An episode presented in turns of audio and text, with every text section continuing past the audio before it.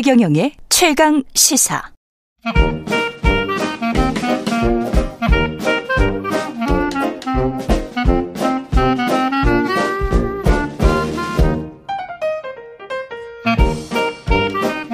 네, 최경영의 최강 시사 경제합시다. 월요일은 명쾌한 경제 이야기 해보고 있습니다. 오늘도 박정호 명지대학교 특임 교수 나와 계십니다. 안녕하세요. 예, 안녕하세요. 예, 오늘은 연금 이야기 해봐야 될 텐데요. 예, 아, 이제 어느 순간인가 이게 연금 이야기가 너무 뻔한 얘기가 돼버렸죠. 그렇죠. 예. 예. 늘 똑같은 얘기입니다. 음. 점점 더 고갈이 앞당겨지고 있고 이번 코로나 19와 같은 어, 한 번 더 경기 침체 비슷한 현상이 일어나고 나면 학계 출산율은 더 가속도로 떨어지고 음. 그리고 경제 성장률은 또 저성장 기조가 더 고착화되고 가속화되고 그러다 보니까 어, 국민연금의 고갈 속도가 조금 더 앞당겨지더라. 요게 하나고요. 예. 두 번째는 오늘 할 얘기가 많아서 그동안 음. 루틴한 얘기는 다 해버리고 그렇죠. 시작을 하려고. 그렇죠, 그렇죠. 두 번째는 뭐냐면 어, 지금 이런 상태에서 또 이 얘기가 다시 나온 이유가 뭐냐? 국가에서는 5년 단위로 국민연금이 잘 건전하게 저 뭐라 할까요? 남아 있는지 음. 앞으로는 어떻게 되는지 시계열을 정례적으로 조사하는데 그 5년간의 그 조사가 이제 시작돼 가지고 내년에 음. 이제 또 발표가 될 텐데 에, 그런 시점들까지 맞물리면서 요즘 우리 사회에서 국민연금이 같이 한번 다시 한번 어, 더 이슈가 되고 있는 상황입니다. 특히 또 국민연금 수익률도 낮더라. 예. 뭐 장 시장 상황이 워낙 안 좋으니까. 맞습니다. 지금 뭐 국민연금 그러면 일반적으로 투자하는 용처가 크게 뭐 기타 소 기타까지 합치면 네 가지라고 보면 되는데요. 음. 우리 개인들의 재테크랑 똑같습니다. 조금 다른 점은 채권의 비중이 제일 높다는 거고요. 예. 그거는 이제 국가의 어떻게 보면 미래 자산에 해당되고 국민들 전체의 노후에 해당되는데 가장 안전한데 일단 뭐라 할까요? 많은 비중으로 돈을 넣어놔야 되잖아요. 예. 그런데 채권이라는 것도 장기적으로는 경제 성장률의 수익, 어, 경제 성장률과 수익률이 맞물리다 보니까 그렇죠. 음. 이번에 아마 코로나19 지나고 나서 올해 내년 뭐 내후년까지 이어질지도 모르는 어, 전 세계적인 경기 침체와 함께 우리나라가 또 저성장 기조로 더 가속화될 가능성이 많거든요. 음. 그러면 2030년대 중반에서 2040년 되기 전에 경제 성장률이 0%가 되는데 지금도 국민 경, 아, 국민연금 수익률이 낮아졌다고 했지만 30년대 중반 이후부터는 채권 으로 인한 수익률은 거의 0에 가깝다고 봐야 되는 거거든요. 그러네. 그러면 더 낮아질 거고요. 그다음에 주식인데 주식이라는 거에 지금도 투자 비중이 정말 상상을 초월할 정도 높아요. 음. 우리나라의 우량 기업들 중에서 2대 주주, 3대 주주가 다 국민연금입니다. 음. 근데 여기에서 또 만약에 이제 투자 비중을 주식에 늘려라. 그러면 뭐 늘릴 수는 있겠죠. 그리고 그렇죠. 우리 주식 부양하는 데도 좀 도움이 될 수는 있습니다만 이거는 우리들이 재테크하는 수장과 우리들의 노후를 계란을 한 방울이에 담는 거다 보니까 우리나라처럼 대외 개방도가 높고 음. 수출 의존도가 높은 국가들은 어, 한번 외부에서 외풍이 불면 진짜 뭐 돈이 뭐 밀물 썰물처럼 들어왔다 나갔다 하거든요. 그렇죠. 그럴 때마다 주식 시장으로 인해서 국민연금의 어떤 잔고와 음. 우리 그 주머니의 잔고가 너무 크게 연동되다 보니까 이것도 옳은지가 의구심이에요. 그러네. 그 다음에 이제 부동산인데, 어, 지금 부동산 같은 경우도 최근에는 좀, 어, 뭐랄까, 부담감이 좀 있었어요. 아, 국민연금이나 이제 공적 자금들이, 어, 같이 이게 투기 조성을 하면 안 된다라는 음. 것도 있고, 그리고 이제 해외 부동산 같은 경우도 있긴 있습니다. 상당히 있어요. 상당히 있어요. 네. 그런데 이제 이런 것들도 전반적으로 해외 부동산을 취득한 곳들이 어디냐면, 아, 우리보다 좀 더 먼저 발전을 했던 OECD 국가들인데, 그렇지. 그들 국가들도 이제 아주 핵심적인 지역을 마- 말고는 음. 점점 이제 부동산 시세가 이렇게 안정적이지 않는 기조로 바뀌어가고 있거든요. 아, 그렇군요. 예, 국제적으로 이제 빈집 문제가 심각해지니까요. 음. 그런 상황에서 한 곳에 많은 돈을 투자한 그런 형태의 부동산, 뭐 그런 형태로 이제 변경을 하다 보면 또 여기도 투자 비중을 늘릴 수가 없어요. 자, 그러니 어 우리가 국민연금의 잔고가 지금 2038년까지는 계속 돈이 늘 수밖에 없거든요. 2038년 까지 천조 이상이 되는 거죠? 맞습니다. 예. 그러다 보니까 어 이러다 보면 안정적이고 또는 우량한데 돈을 넣은 거는 이미 다 늘 만큼 넣고 예. 그러면 이제 돈을 넣을 데가 없다 보면 조금 덜 수익률이 나거나 덜 안정적이거나 덜 우량한데 돈을 넣게 되고요. 아이고. 그렇게 되면 이제 또 수익률이 이게 떨어질 수밖에 없는 요인 중에 하나로 작용하는 거죠. 오늘 특별히 지적 개혁하실 부분은 어디에다 그러면 앞으로 투자해야 되지? 뭐 이 문제를 말씀하시려는 거예요? 뭐 이거는 진짜 네. 솔직히 답이 없는 상황입니다. 그쵸. 그러다 보니까 네. 이제 그 지금 분위기는요. 음. 국민연금 수익률을 어떻게 더 올려서 우리가 잔고가 메말아가는 걸 뒤로 연장한다. 이 논의는 사실 뭐 학자들 사이에서는 사실은 거의 안 하는 상황이에요. 물론 저희들이 답을 못 찾는다고 답이 없는 건 아닙니다만 네. 그래도 논의를 하는 가장 중추적인 핵심 축이 어, 공부하신 분들이다 보니 음. 그 분들은 이건 쉽지 않은 거다라고 음. 하고 일본이나 뭐 유럽의 많은 우리보다 먼저 국민연금을 개혁했던 나라들을 이제 반추해서 우리도 개혁을 하려는 그 부분인데 예. 여기에서 제가 좀 말씀드리고 싶은 게 있었어요. 예. 일본이나 뭐 유럽 같은 경우를 보고 그런 시기열로 또는 그런 방식으로 국민연금 개혁안을 만들면 이번에 큰일 난다. 그 얘기가 제가 하고 싶은 얘기예요. 일본이나 유럽 방식은 국민연금 따라하지 말아라. 예, 그렇게 하면 안 된다는 건데 요. 어. 그 여- 이유가 여러 가지가 있습니다. 첫 번째는 어 우리가 초고령화로 진입하는 속도가 전 세계에서 제일 빨라요. 그렇죠. 예. 그러다 보니까 지금 유럽과 일본이 했던 국민연금의 개혁 속도는 우리가 이미 문제가 코앞에 떨어진 발등에 불 떨어진 정도가 아니라 몸이 다 타버린 다음에 해결책이 나오는 수준밖에 안 돼요. 대표적으로 스웨덴 같은 경우 국민연금을 아주 전국의 어, 전국적인 합의를 도출해서 어, 개혁한 걸로 알려져서 그걸 많이 이제 성공 사례를 우리가 벤치마킹 하자고 하는데 예. 스웨덴은 국민연금을 전 사회 동의 아래 개혁하기 위해서 동의가 잘 안 되니까요. 그렇죠. 그래서 15년이 걸려서 7개 정당이 모두 합의해서 국민연금이 개혁됐거든요. 거기다 우리보다 인구가 훨씬 적잖아요. 그것도 그렇고요. 예. 근데 15년이 걸린다는 건 아까 말씀드린 것처럼 지금 저희가 이제부터 개혁 논의에서 15년 뒤면 이제 국민연금이 공- 본격적으로 고갈될 시점부터 이제 개혁안을 얘기한다라는 건데 음. 그때는 사회적 합의라는 게 이루어지기 정말 쉽지가 않고 이루어져 봤자 의미가 없어요. 그동안 어떻게 덜 내든지 어떻게 받을 건지에 대한 합의가 어, 그 전에 일어나야 고갈 속도를 훨씬 더 늦추는 건데 어, 너무 늦은 거고요.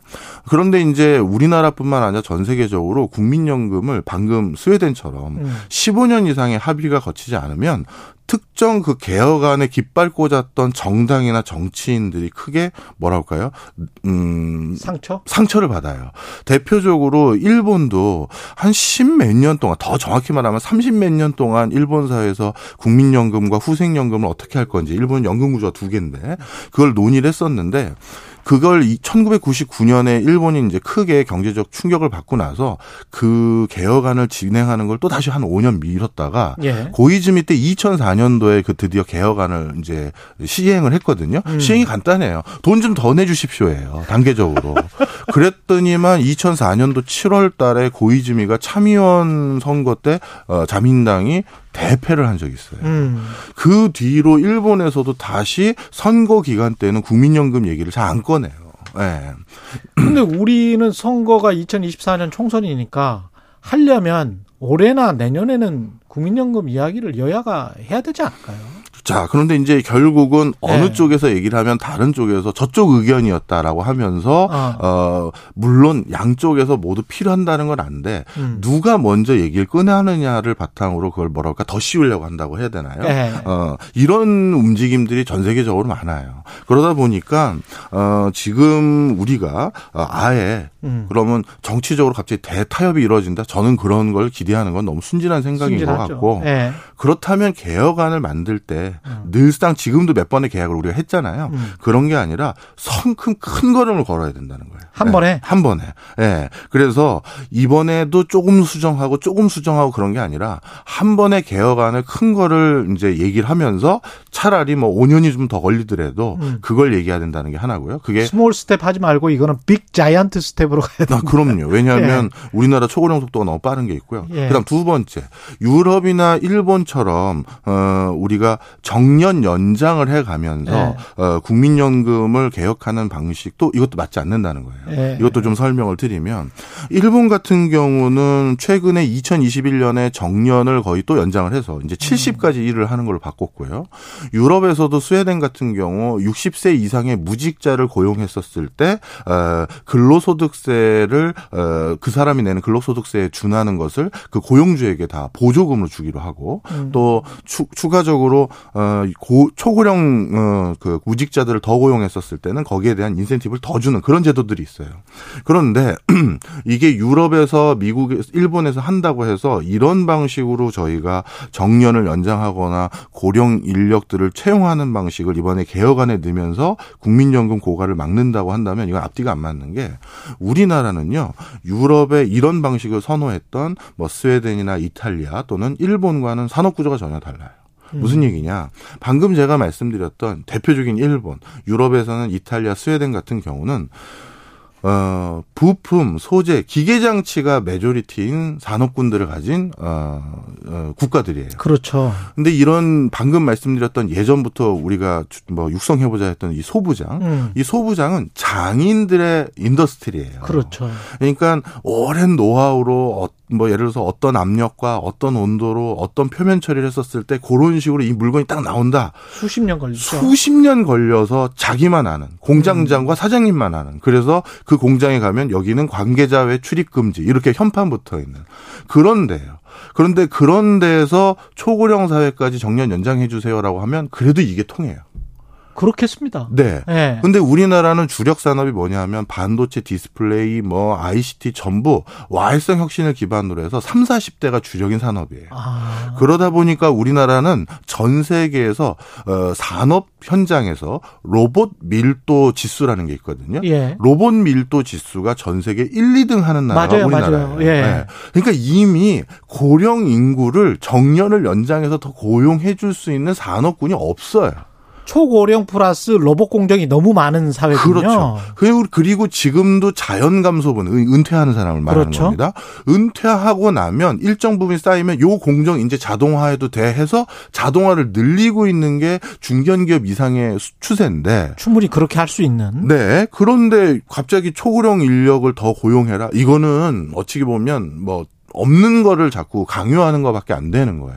우리 산업군에는 맞지 않다. 맞지 않는 거예요. 그래서 이것도 우리가 적용해서는 안 되는 거고요. 심각하네. 예, 그러다 보니까 하여튼 유럽과 일본 등이 추진하는 걸 벤치마킹해서 전례 삼아서 음. 우리도 이렇게 해보자라는 논의로 흘러갈 것 같은데 그건 답이 안 된다. 그러니까 예. 시간을 가지면서 조금 조금씩 뭐 수급하는 돈을 액수를 줄이든가 아니면 돈을 내는 액수를 늘리든가 뭐 이런 식으로 가지 말고 한꺼번에 그러면 확 늘리고 맞아요. 확 줄여야 된다 이런 말씀이십니까? 네, 그것도 어. 필요하고 기타 부수적으로 뭐 정년 연장이니 그다음에 고령 인구를 고용했었을 때 보조금으로 그걸 뭐 상쇄할 수 있다 이런 것도 어 효과를 기대하기가 어렵다. 그러니 음. 더 성큼 가야 되고 그다음에 외국 같은 경우는 직능 연금이라고 해서 특정 직업군에 연금 주는 거 우리로 따지면 공무원 연금, 군 연금이죠. 예. 이런 것들을 통폐합하는 작업을 일본도 했었고 유럽도 많이 했었어요. 그럼 이번에도 이제 그걸 해야 되는데 이것도 그 특정 직업군의 반발이 뭐 정말 어마어마하거든요. 난리겠죠. 그럼 이게 예. 표 떨어지는 일이고 음. 어찌 보면 박봉에 고생하시는 직업군들에 해당되는 것들이거든요. 그렇죠. 국민연금, 네. 공무원연금 그분들이 과연 쉽게 동의를 하시겠느냐. 그렇다면 음. 어떤 형태로든 어 대안을 이제 같이 얘기를 하거나 음. 실질적인 숫자를 가지고 얘기하면서 그분들에게도 뭔가 계획을 짜든지 플랜을 짤수 그렇죠. 있게끔 해야지. 음. 이제 정년 한 뭐 3, 4년, 5년 남긴 분에게 이제부터 갑자기 싹 바꿔서 전부 언제부터는 안 준다 이렇게 하면 안 되고 예. 제가 big step이 필요한 이유가 음. 대단히 개혁을 하려면 지금 논의하는 건 바로 한 뭐 6년이나 7년 뒤에 언제부터 하니 음. 아 그러면 만약에 저 더 법안이 통과 되면 아. 내 연금도 내 노후도 이렇게 바뀔 수 있구나. 인생 설계를 할 수 있도록 그렇죠. 그게 같이 필요한 거예요.